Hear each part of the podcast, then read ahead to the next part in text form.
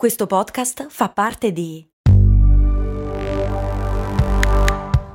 Voice Podcast Creators Company.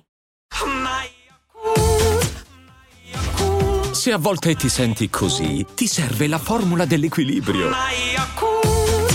Yakult Balance, 20 miliardi di probiotici LCS più la vitamina D per ossa e muscoli. Pensa, un podcast dove un uomo spiega l'importanza e le difficoltà del ciclo mestruale. Se non è mansplaining questo. Cose molto, cose molto, cose molto umane.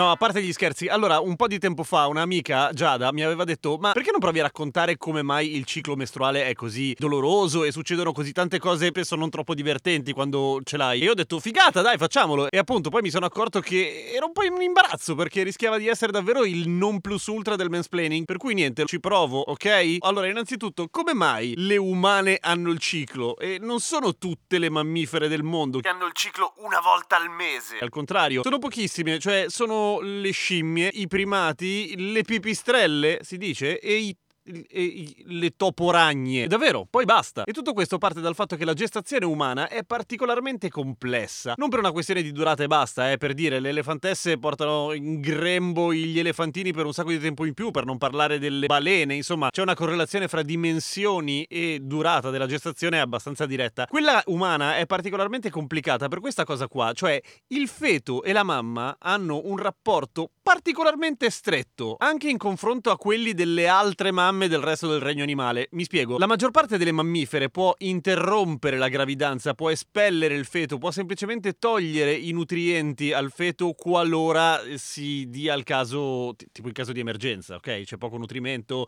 eh, è un momentaccio e non è il momento di portare a termine la gravidanza, lo fanno. Ma per le umane la cosa è completamente diversa, nel senso che appunto il rapporto fra feto e madre da un punto di vista fisiologico è incredibilmente più stretto, anche perché, ad esempio, la la placenta umana è direttamente collegata con l'apparato cardiocircolatorio della mamma e lo influenza in maniera diretta pure, nel senso il feto, attraverso il cambiamento di una serie di equilibri ormonali, va a fare alla mamma quel cazzo che gli pare, diciamo così. Può far produrre più emoglobina, può farsi dare un sacco di zucchero in più, può aumentare la pressione sanguigna alla mamma perché a lui fa comodo. E infatti la gravidanza umana è anche più rischiosa delle altre, anche dal punto di vista delle ricadute nei confronti della mamma. Insomma, la gravidanza umana, la gestazione umana è un cazzo di casino e deve proprio valerne la pena perché la madre in tutto questo periodo si priva di un sacco di energie, di nutrienti e mettere a repentaglio la propria vita, ok, al giorno d'oggi molto meno rispetto al passato, ma comunque il rischio esiste, per dare luogo a una nuova vita. Per cui, ehi, grazie mamme, tra l'altro, eh, perché è uno sbattimento niente male. Per di più lottando per nove mesi con un corpo estraneo, perché il patrimonio genetico del feto ovviamente non è sovrapponibile a quello della madre, essendo l'insieme del suo e quello del padre, ma allo stesso tempo fa parte del corpo della madre, per cui è un corpo estraneo nel tuo stesso corpo. Minchia. E come fa quindi il corpo della madre a vagliare, a far sì che valga davvero la pena di portare a termine questa gravidanza? Beh, c'è una severissima selezione all'ingresso, portata a termine dal più cattivo buttafuori del corpo umano, l'endometrio. La severissima fodera dell'utero. L'endometrio è una sorta di istruttore militare di Full Metal Jacket che mette a durissima prova ogni embrione che prova a infilarcisi e a impiantarcisi. Cioè, una volta al mese, più o meno, a seconda della donna, ovviamente, un ovulo parte da un'ovaia e fa la sua comparsa all'interno dell'utero. Se in quel periodo si fa l'amore o comunque arriva dello sperma a fecondare l'ovulo e insomma vince sempre il migliore con tutta la retorica del migliore uno su mille ce la fa. L'uovo viene fecondato e poi lì comincia il secondo sbattimento, perché non è che arriva e l'endometrio dice prego, si accomodi da questa parte, no? Dice tu che cazzo sei? Vediamo se sei sa... Fatti vedere, girati un attimo, tu non mi convinci un cazzo, sai? Vai via. Insomma, il corpo della donna vaglia l'embrione per assicurarsi che valga la pena portare avanti la gravidanza ed è giusto perché sennò è un disastro. E così, tutte le volte che un ovulo non viene proprio fecondato, l'endometrio dice vabbè, io il mio lavoro qua l'ho finito, me ne vado, ciao! Se ne va in modo indolore? No, perché c'ha quel carattere lì, per cui fa una serie di casini. Si sfalda piano piano, induce delle contrazioni che possono essere molto molto dolorose a seconda della persona e con una scala che va dalla mia non so quanto fallace esperienza che viene dal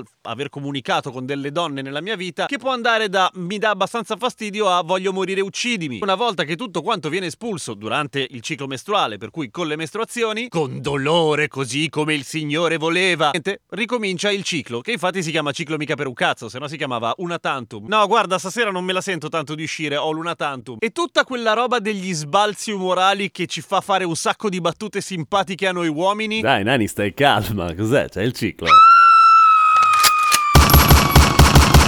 La PMS, la Pre-Menstrual Syndrome, esiste. Esiste nel senso che ci sono effettivamente una serie di squilibri ormonali potenti all'interno dell'organismo femminile legati al ciclo, fondamentalmente Progesterone ed estrogeni. che vengono pompati all'interno del cervello, andando a interferire con i neurotrasmettitori e facendo tutta una serie di scherzi, fra cui sbalzi d'umore, irritabilità, tristezza immotivata o cose di questo tipo. E qua mi fermo perché sono alla letteratura. Poi ho la sensazione che sia una cosa molto individuale, ovviamente. Solo che non succede qualche giorno prima. Ah, ah. Lo squilibrio ormonale, il grosso, il picco dello squilibrio ormonale, c'è 15 giorni prima il primo flusso mestruale. Questo sempre secondo la letteratura scientifica del caso. Poi, ovviamente, come ho già detto e come sapete molto meglio di me, la cosa è molto individuale. La regolarità, l'impatto psicologico del ciclo, l'impatto fisico del ciclo e tutte quelle cose lì non sono uguali da donna a donna. L'unica cosa che mi sento di dire è che per una questione semplicemente di morfologia non ho idea di quale sia la percezione del dolore delle pipistrelle, ma pensare che al ciclo si aggiunga anche il fatto di dover volare e dormire a testa in giù, beh, tendenzialmente forse le umane sono più fortunate, ma non lo so, non posso dirlo, probabilmente non può dirlo nessuno. Eh, forse solo una pipistrella parlante eh, che si confronta a lungo con una donna, ma non credo che succederà a breve, ecco. Grazie a tutti i patron iscritti a patreon.com slash cose molto umane che portano avanti e sovvenzionano la trasmissione. Andate su patreon.com slash cose molto umane iscrivetevi e ascoltatevi tutte le puntate senza la pubblicità.